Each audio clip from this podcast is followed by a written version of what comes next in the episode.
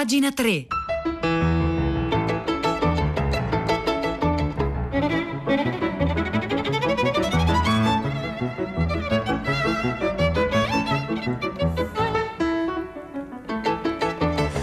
Buongiorno, buongiorno, un caro saluto da Edoardo Camurri e benvenuti anche questa mattina a pagina 3, la nostra rassegna stampa delle pagine culturali dei quotidiani, delle riviste e del web. Oggi è giovedì 16 luglio e sono le 9 e 3 minuti. Allora noi iniziamo immediatamente la nostra rassegna stampa e lo facciamo partendo da un articolo eh, molto complesso, un articolo, eh, queste mattine facciamo così, ieri a Gamben e oggi Bruno Latour, eh, dicevo appunto Bruno Latour, uno dei più grandi sociologi eh, e filosofi della scienza del Novecento, eh, ne parla Maurizio Porro su doppiozero.com, insomma dicevo articolo complesso, anche lungo, pieno di riferimenti, si intitola La guerra dei microbi.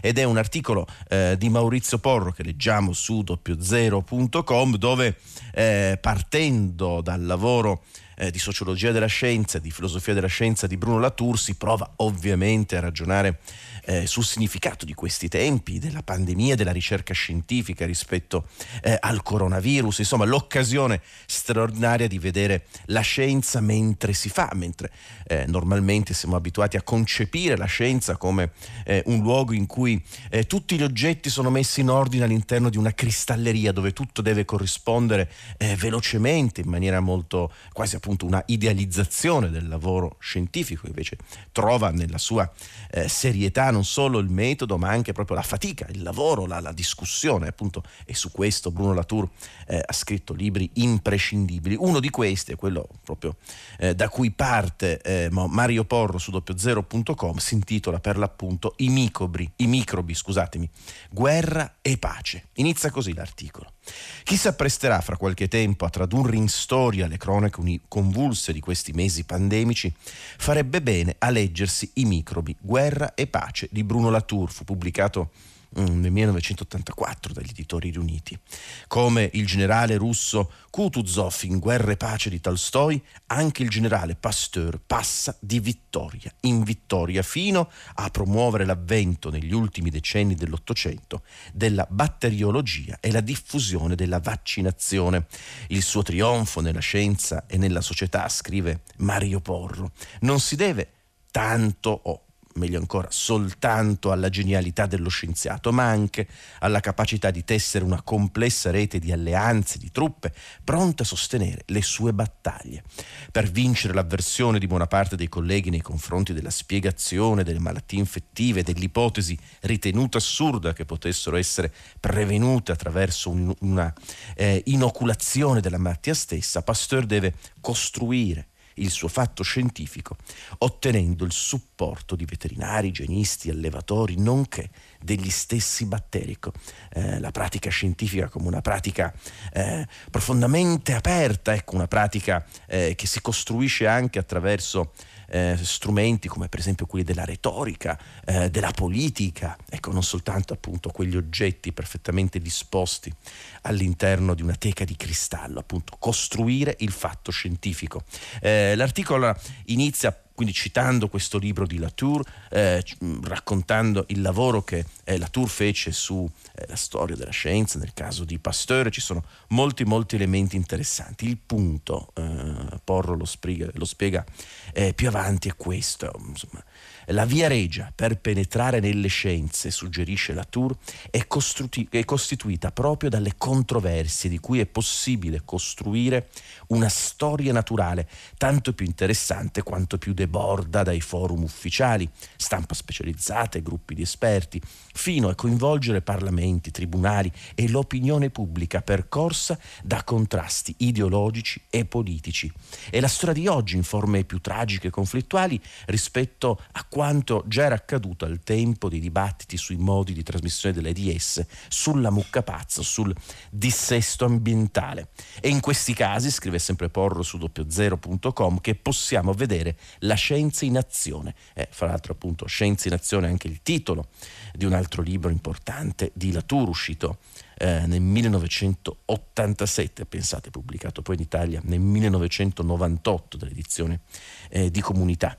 Eh, le polemiche non si sono ancora chiuse, le ipotesi in conflitto no, non hanno trovato soluzione, gli esperti non ci consegnano verità accreditata, al più congetture talora azzardate che attendono ancora controlli sperimentali, spesso si fatica a distinguere la voce dello scienziato a cui sarebbe richiesto un doveroso controllo delle proprie affermazioni in direzione opposta alle esigenze dello spettacolo mediatico, eh, dalle voci di amministratori e funzionari pubblici eh, o dagli sproloqui di politici rissosi, così eh, scrive mm, Mario Porro. Eh, quindi eh, analisi del, del lavoro, del, eh, la Tour spesso costruiva anche la sua ehm, la sua sociologia della scienza da un, anche da un punto di vista antropologico, cioè andava a visitare i laboratori, stava con gli scienziati, eh, li osservava eh, passo a passo in tutti gli aspetti, anche quelli che esulavano eh, la precisa attività scientifica, perché quelle condizioni al contorno, scusatemi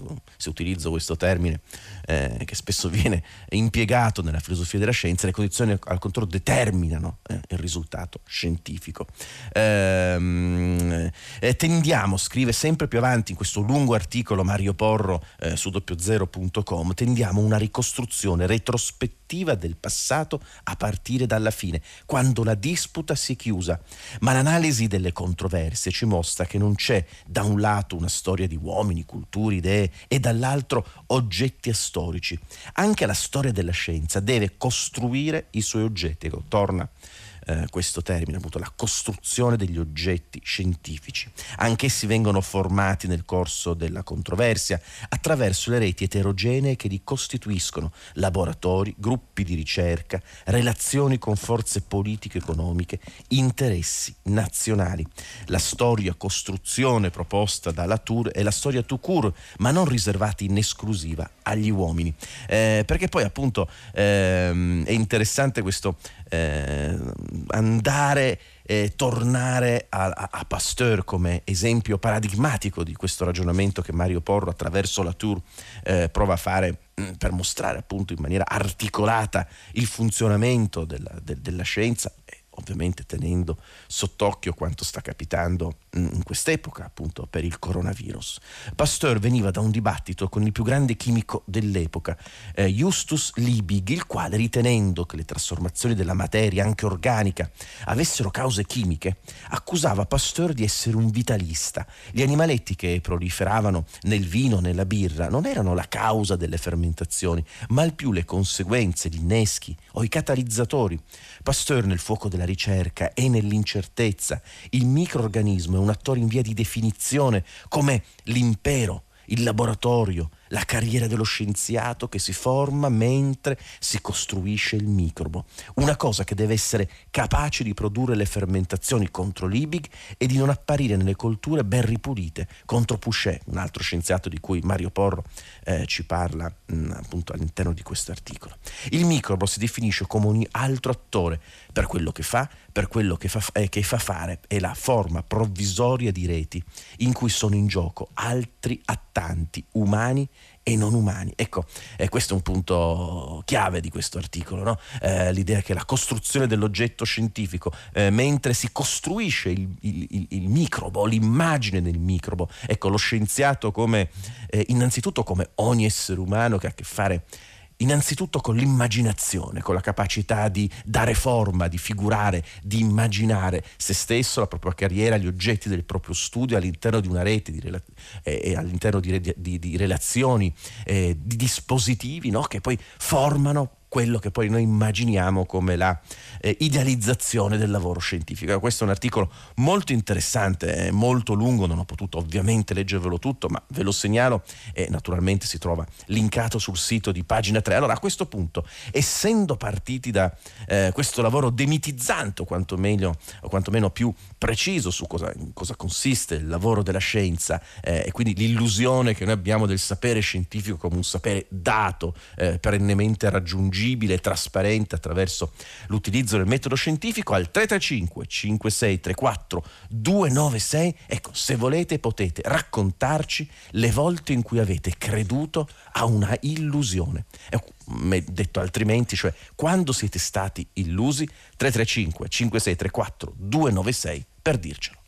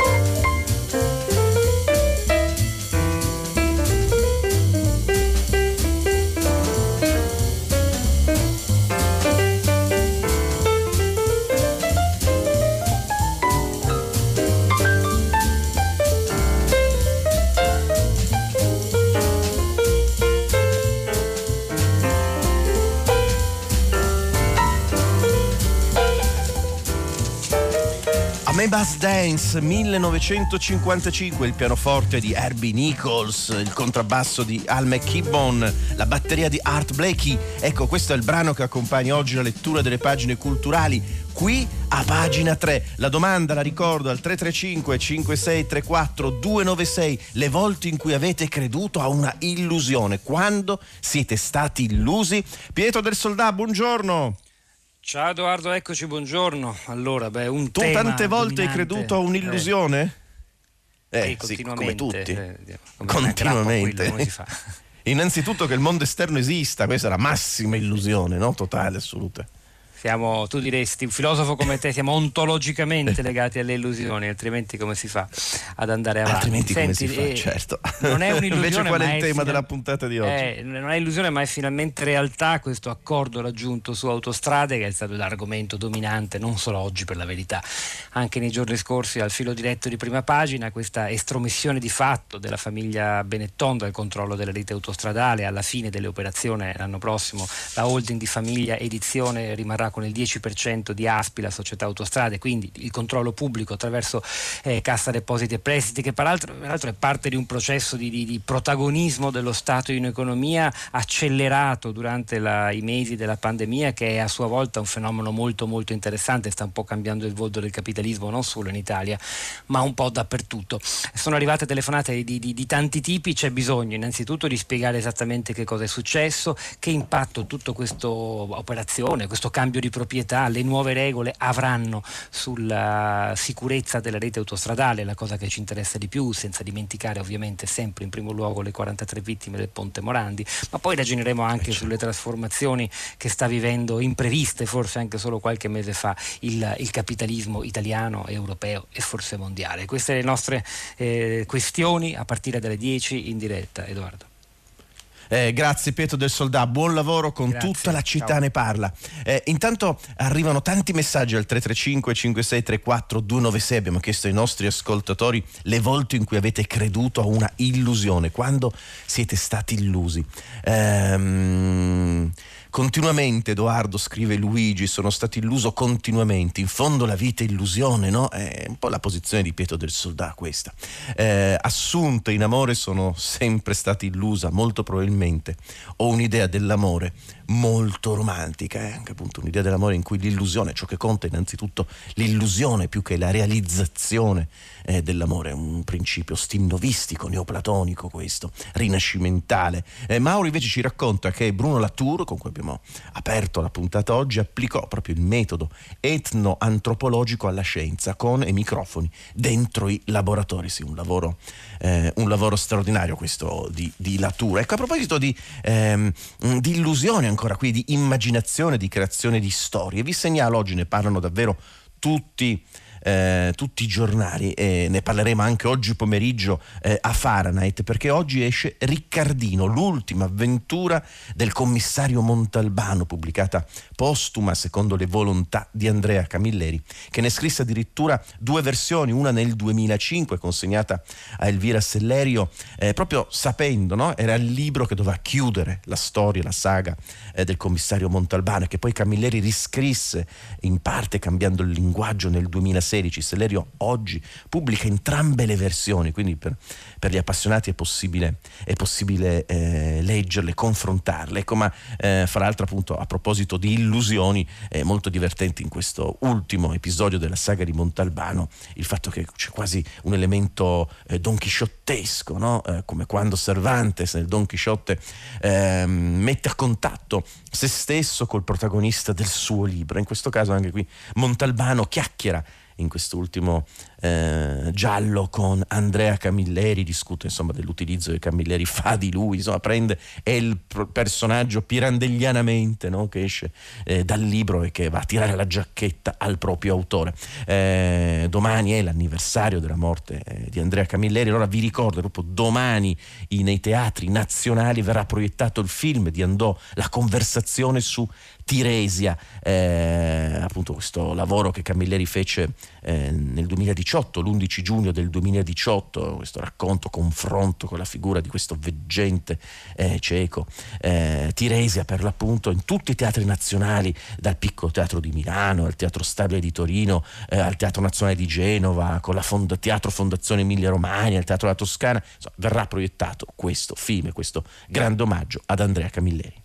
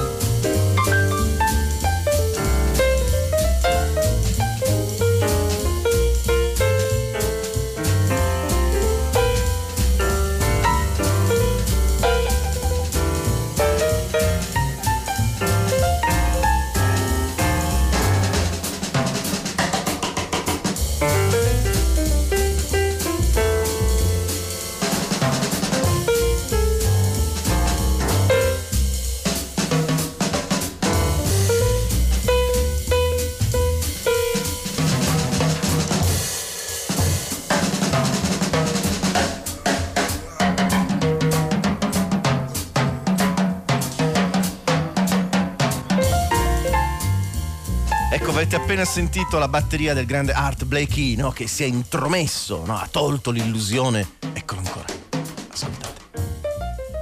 Ecco, tolto l'illusione del percorso pianistico di eh, Herbie Nichols su questo Amebas Dance, il brano che accompagna oggi la lettura delle pagine culturali di pagina 3, eh, le volte in cui avete creduto a un'illusione, quando siete stati illusi. Arrivano eh, molti messaggi, ce n'è uno piuttosto struggente, scrive una nostra ascoltatrice, ho perduto ogni illusione assistendo al corso della vita dei miei genitori, conoscendone come nessuno ogni aspetto e vedendo che non ha ripagato per nulla i loro meriti, dunque sono stata illusa per quasi tutta la vita ma ne sono guarita, così ci scrive questa, questa nostra ascoltatrice. Ehm, a proposito di illusione, ecco, spesso succede no? eh, che noi mm, sui social network soprattutto eh, eh, leggiamo tante citazioni, aforismi, frasi ad effetto di grandi autori eh, che vengono poi condivise e diffuse. Spesso si scopre a volte ehm, che non, questi autori non le hanno mai pronunciate, quindi si crea quasi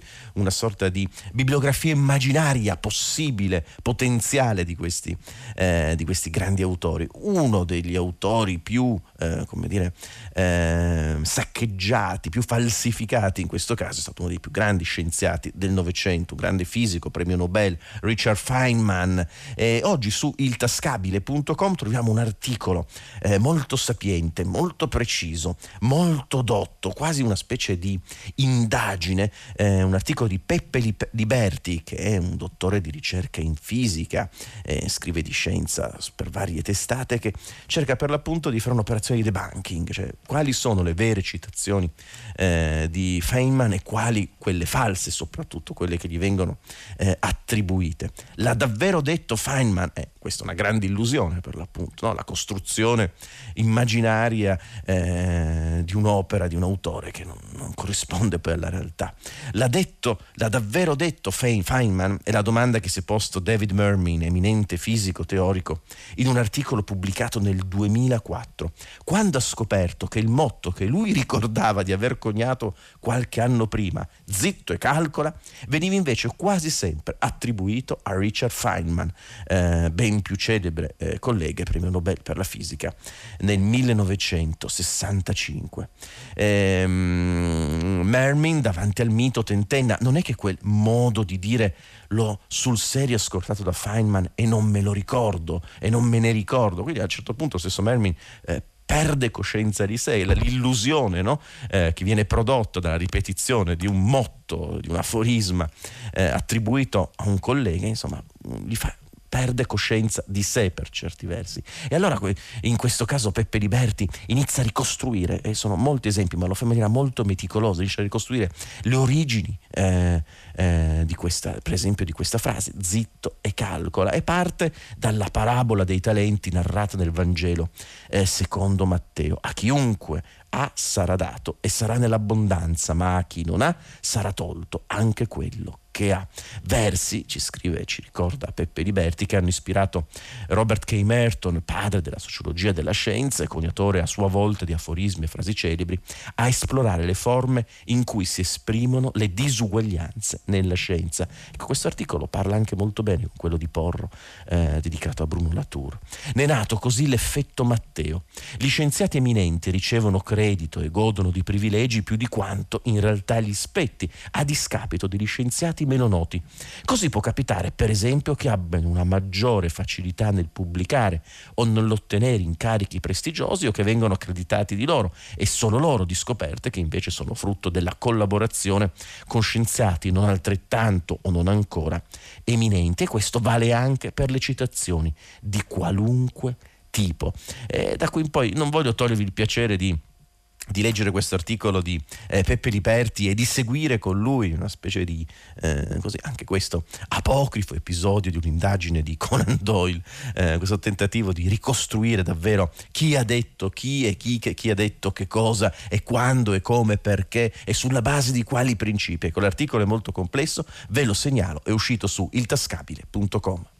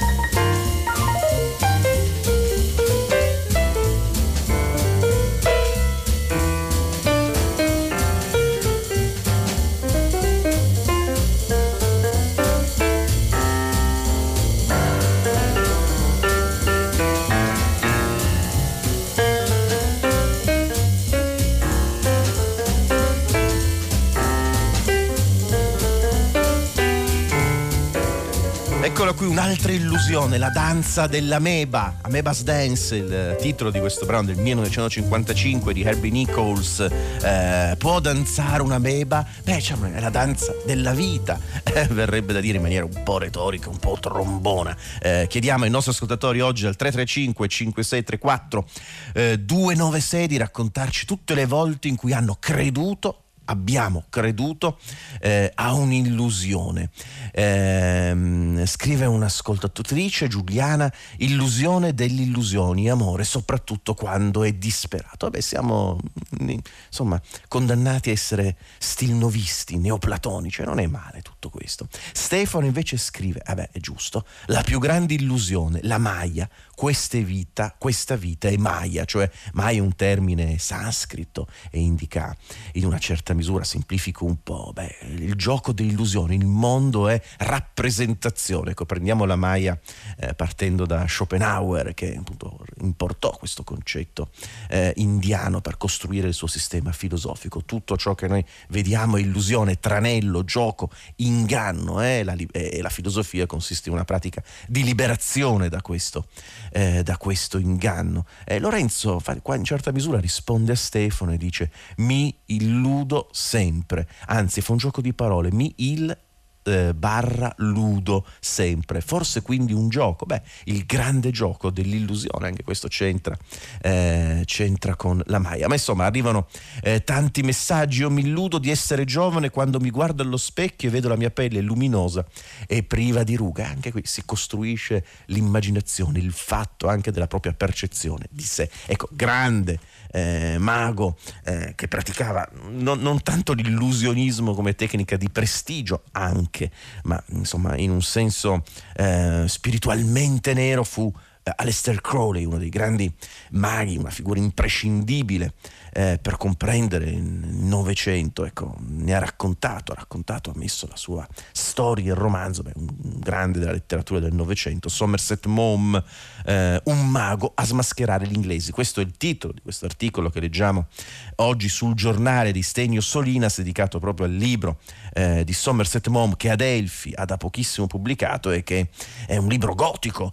eh, nero, pericoloso. Io lo lessi qualche anno fa, insomma, lo trovai anche piuttosto conturbante per quanto um, Somerset Maugham stia all'interno delle classiche regole del racconto, del racconto gotico, ma insomma ha qualcosa di sé di, eh, di, di pericoloso questo libro. Nel Mago scrive eh, Stenio Solinas sul giornale Crowley eh, prende le fattezze mostruose di Oliver Haddo, ex bellissimo studente di Cambridge e ora fisicamente gonfiato, un'incredibile obesità al ventre di dimensioni imponenti, il volto grasso e carnoso, la bocca larga, le labbra turgide e tumide. Eh, le labbra chissà perché sono sempre turgide e tumide, si legge spessissimo come la notte sempre buia e tempestosa. Eh, il suo desiderio è di essere come Dio, di vedere una sostanza inerte prendere vita. Grazie ai miei incantesimi, qui appunto Solinas sul giornale cita eh, qualche brano dal meraviglioso romanzo di Somerset Maugham. E insomma, detto questo, illusione, abbiamo giocato sull'illusione, io vi ringrazio, sono arrivati davvero tanti messaggi questa mattina al 335 5634 296 Ora tocca a primo movimento questa mattina insieme a Fabio Mellis alla console, a Manuel De In regia, Marzia Coronati in redazione, a Cristiana Castellotti. Vi ringraziamo per aver seguito pagina 3. Io vi do appuntamento con me, con Edoardo Camurri, domani mattina alle 9, come sempre. Grazie.